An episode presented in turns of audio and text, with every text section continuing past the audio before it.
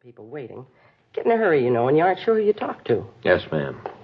Seems to me I've seen her in this door before, but when I stop and really think about it, I'm not too sure. You know how that is? Yes, ma'am, I do. When you boil it right down, I don't think I have seen her before. She just had one of those faces that you figure sure you know. Looked like such a lovely person. I see. About how old do you figure she was, ma'am? Well, like I said, I guess about 62, maybe a little older. Uh-huh. Might have been 65. Not much over that, though. Such pretty hair. Pure white, had it fixed in a real soft wave over her forehead. Old fashioned kind of. Wore it in a bun, you know. Ma'am?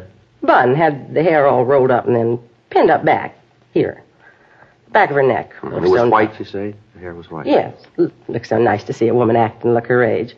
So many of them try to look younger, you know. Yes, ma'am. How about her clothes? Oh, she was well dressed, had a sort of uh, teal blue suit on, a black coat. Looked kind of like it might have been cashmere. Looked real nice. Little string gloves and all. You say she was a small woman, is that right? Yeah, she was little. Hmm. Stood real straight, you know, shoulders back, but she was a little one, not more than five foot one or maybe two.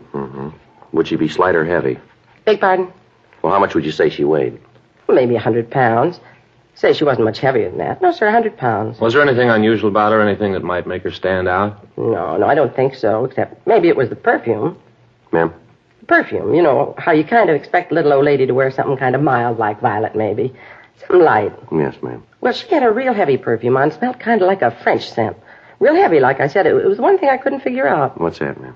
Well, she did have nice clothes and all, but all in all, she didn't look like she had a lot of money. Just moderate, you know? Mm-hmm. Well, that perfume must have been expensive. Must have cost a lot. Well, I guess she's making enough to afford it, ma'am. Ten thirty-four a.m. Mrs. Parkinson continued to look through the mug books. She was unable to identify the woman who had passed the bad check. The merchants of the city had been victimized for the past three weeks by a forger. All of them described her as a kindly old lady using letters from her son in the East as identification. Frank and I had run the description we'd gotten through R&I with no result. The stats office had made several runs on the MO, and all leads furnished by them had been checked out, but they led us nowhere. We'd obtained copies of the forged checks, and they'd been processed by Don Meyer in handwriting, but he'd been unable to offer us any new information. The names on each of the checks were different. We checked each of them out, but the leads went nowhere. All of the stores in the central area had been alerted. Descriptions had been distributed to the neighborhood merchants, but the check passing continued. We checked with our informants, but they failed to come up with any information. Two weeks passed. The woman hit 12 more times. Her take was estimated to be over $2,500. The checks she passed were always for the same amount, $50. When it seemed necessary, she would purchase merchandise in order to cash the check. The articles she chose were in a price range so that the store owner would often cash the check rather than lose the sale.